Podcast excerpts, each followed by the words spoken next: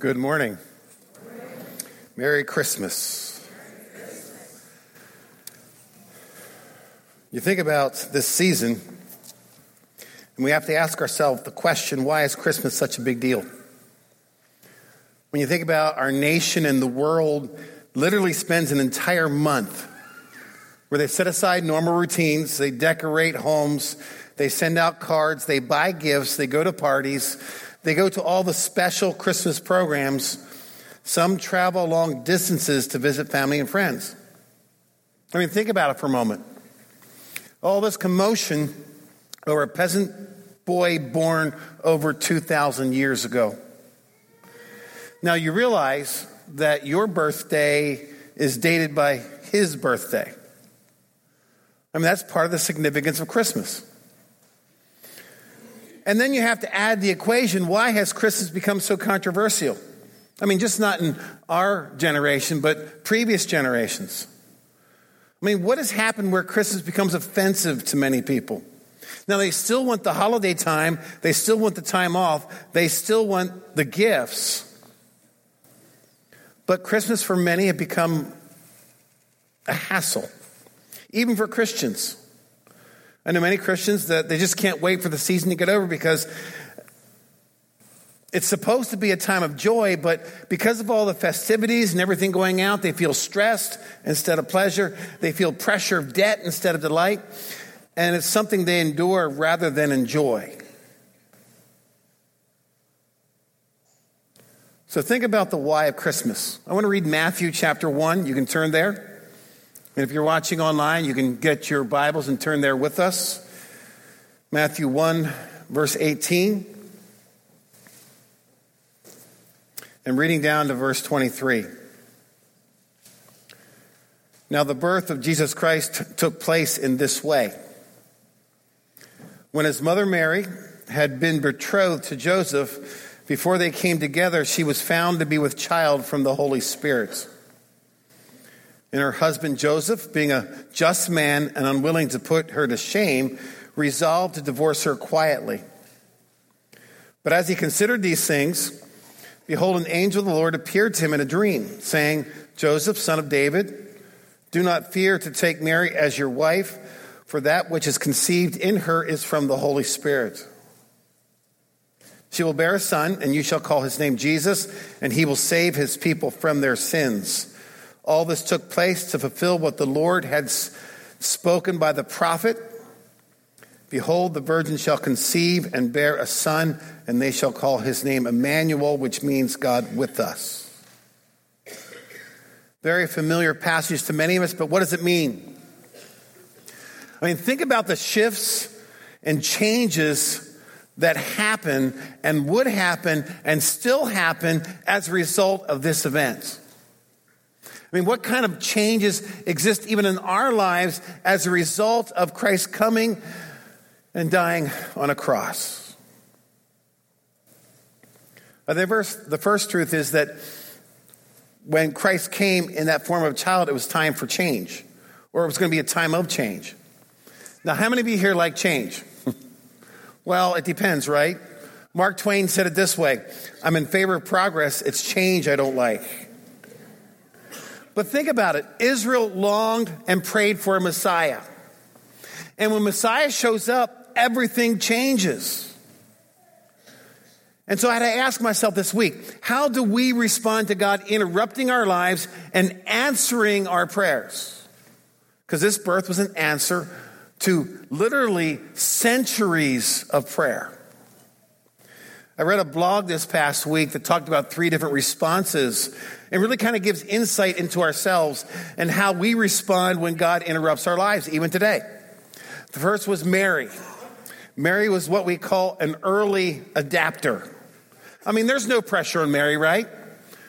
Angel comes along and says, just raise the Messiah. That's it. Of course, there's a scandal of a wed, out of wedlock pregnancy hanging over your head. There's the fiance you have to tell. There's the parents and relatives and friends you have to tell. But when all this came upon her, what was her response?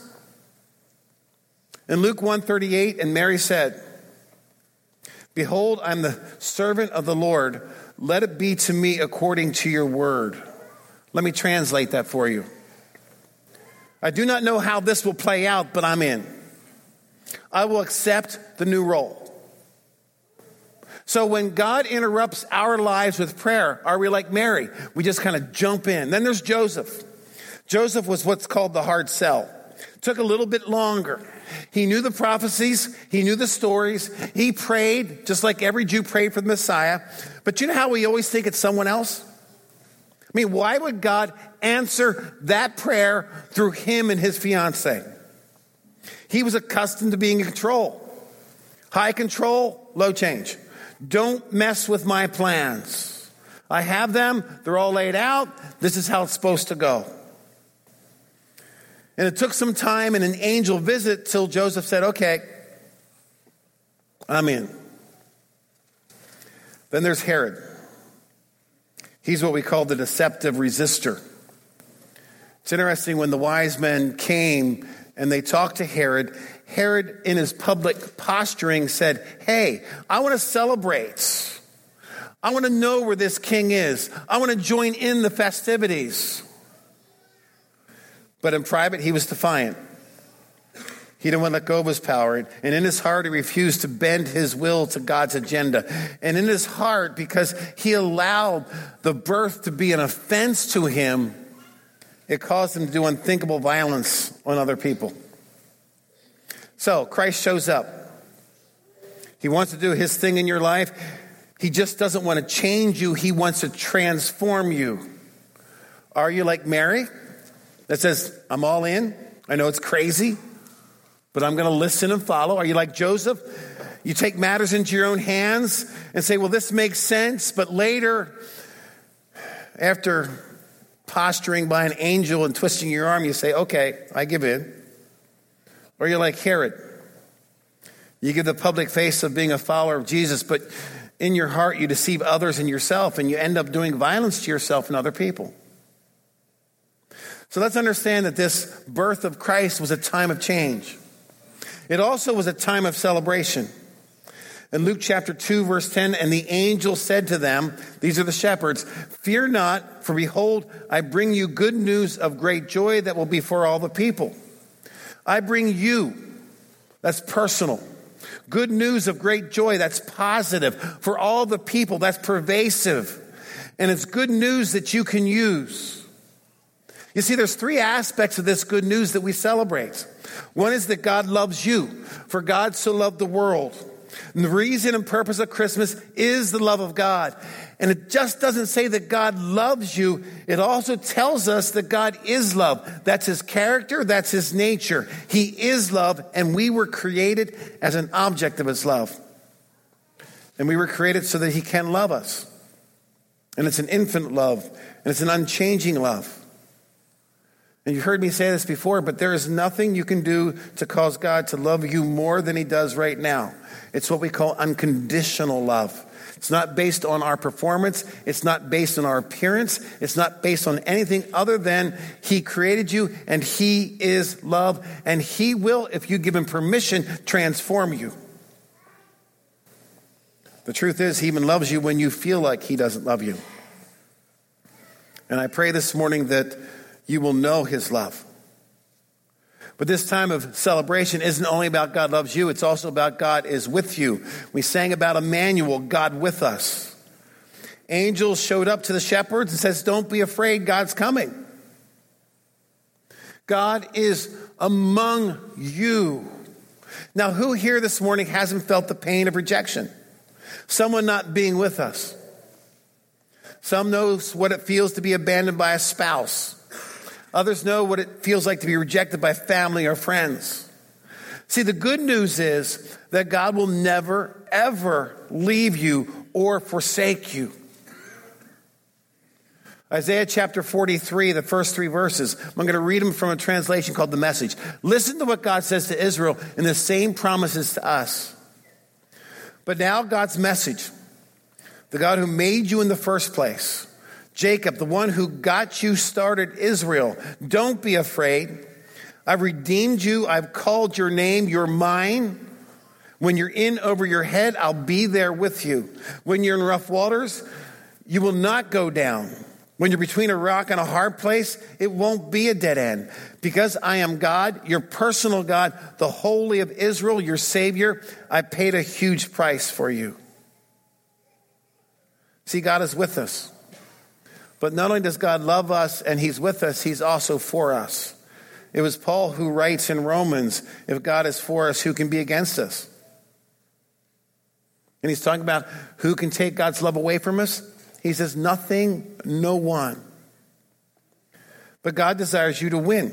Now, it's not your definition of winning, it's, it's His design for us to win, and He's cheering you on. And we should celebrate this. We should celebrate not only is it a time of change, but it's a time of celebration that God loves us, He is with us, and He is for us.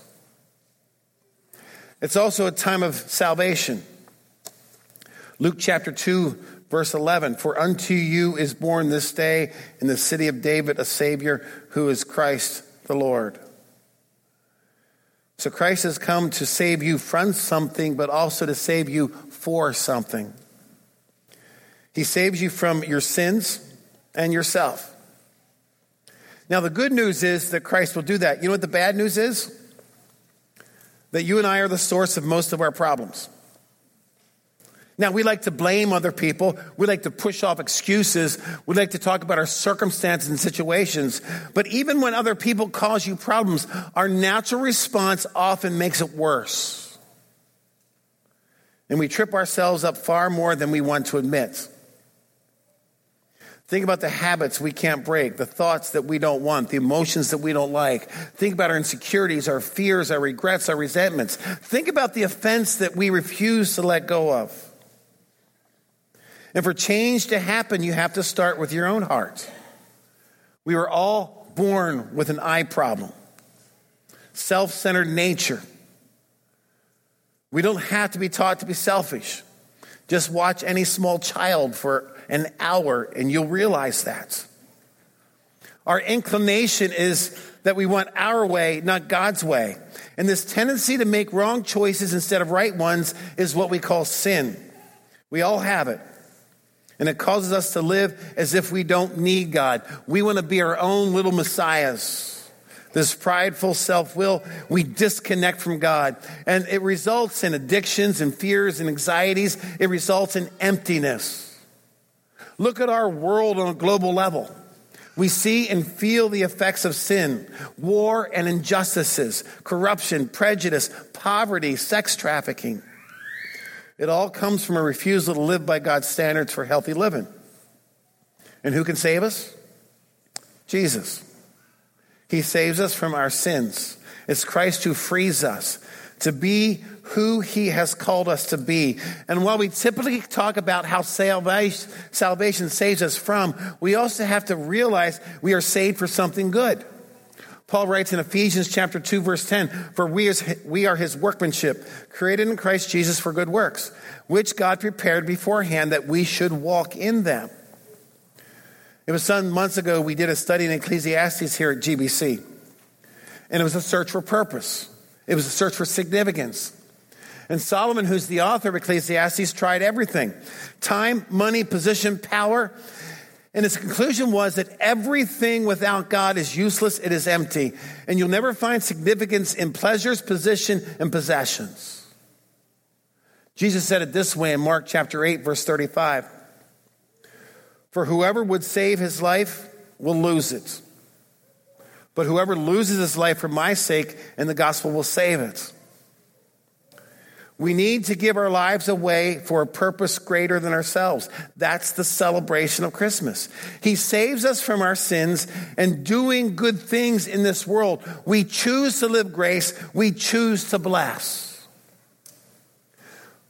Not only is it a time of change and a time of salvation, it's also a time of reconciliation. When you study world history, much of it's about conflict. Have you ever noticed that we do not seem to be very good at living at peace with each other? And each generation finds better and more sophisticated ways of killing each other. See, Christmas is about a solution, and the solution is a transformed heart. And what the world desperately needs is reconciliation. This design and purpose of Christmas is about reconciliation. Jesus is called the Prince of Peace. So, where would you like to see peace this Christmas season?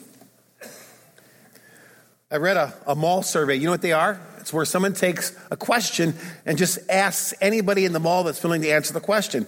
And the question was this Where would you like to see peace this Christmas in 2016?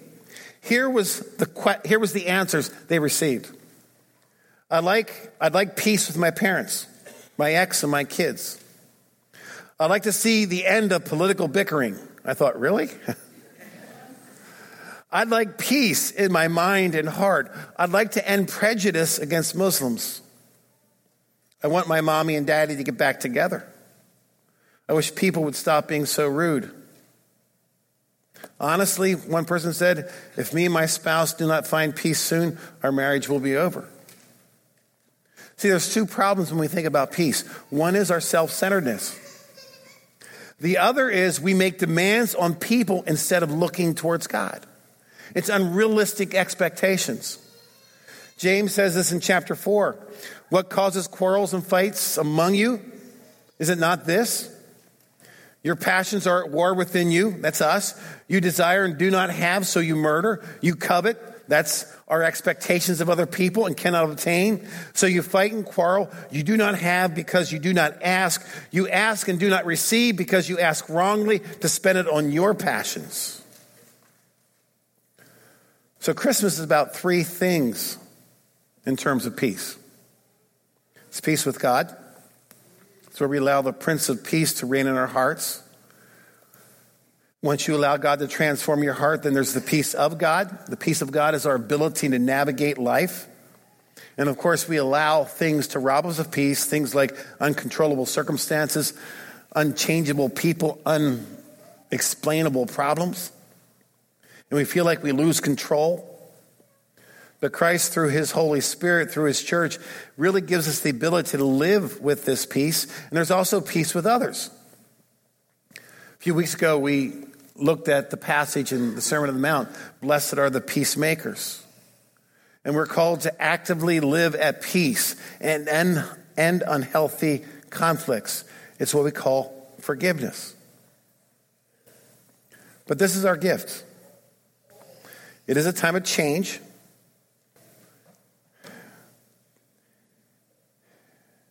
It is a time of celebration. It's a time of salvation. It's a time of reconciliation.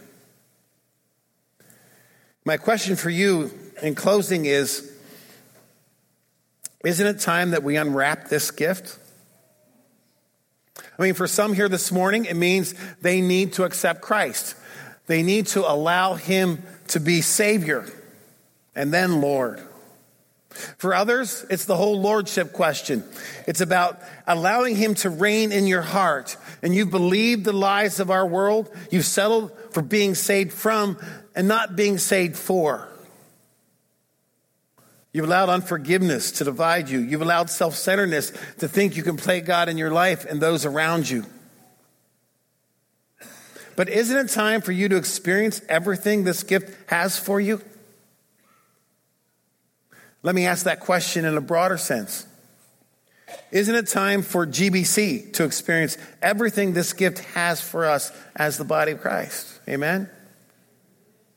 I'm going to call the worship team to come back up. I want to close in prayer. And I will remember in prayer those that during this Christmas season, we know about the Rainiers uh, their mother is just waiting to go to their heavenly home. Others are in the hospital.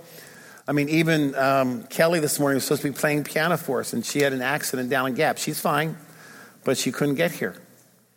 But as we think about this time of celebration, we think about this time of reconciliation, we think about this time of change and of salvation. Let's think about the people around us and how we can bless and how we can be Christ in this world. Will you pray with me? Father God, I appreciate your grace and love this morning. It is a time that we gather here. It's your birthday. And yeah, we understand it's not your actual birthday, but it's a time that we set aside to honor and to praise you. We think of those this morning that would like to be here and cannot due to physical illnesses. May you rest your healing hand upon them. We think of others that are watching a loved one just slowly drift to the next life and her reward. Be with them. We, we pray for those that lost someone this past week, in the past few weeks, as we've had many go home to their heavenly reward this past month. May your peace that we talked about, may your comfort rest upon them. We think of Kelly, Lord. We thank you she's safe and just be with her and as she travels back to where she teaches uh, some North American natives, that you would give her strength as she does that. But thank you, Lord, that we can gather here and to worship you in spirit and truth. We thank you that in the midst of this world, we can be peacemakers. Teach us what that means. And every day we have an opportunity to bless someone and be Christ to that person. But thank you, Lord, we can gather here to worship to an audience of one. Thank you that we could take this time out this morning just to celebrate your birthday. Help us to keep the why of this Christmas season. Now and tomorrow and the next week and next month until we see you face to face. And we pray these things in the name of your Son, Jesus Christ. And everyone said, Amen.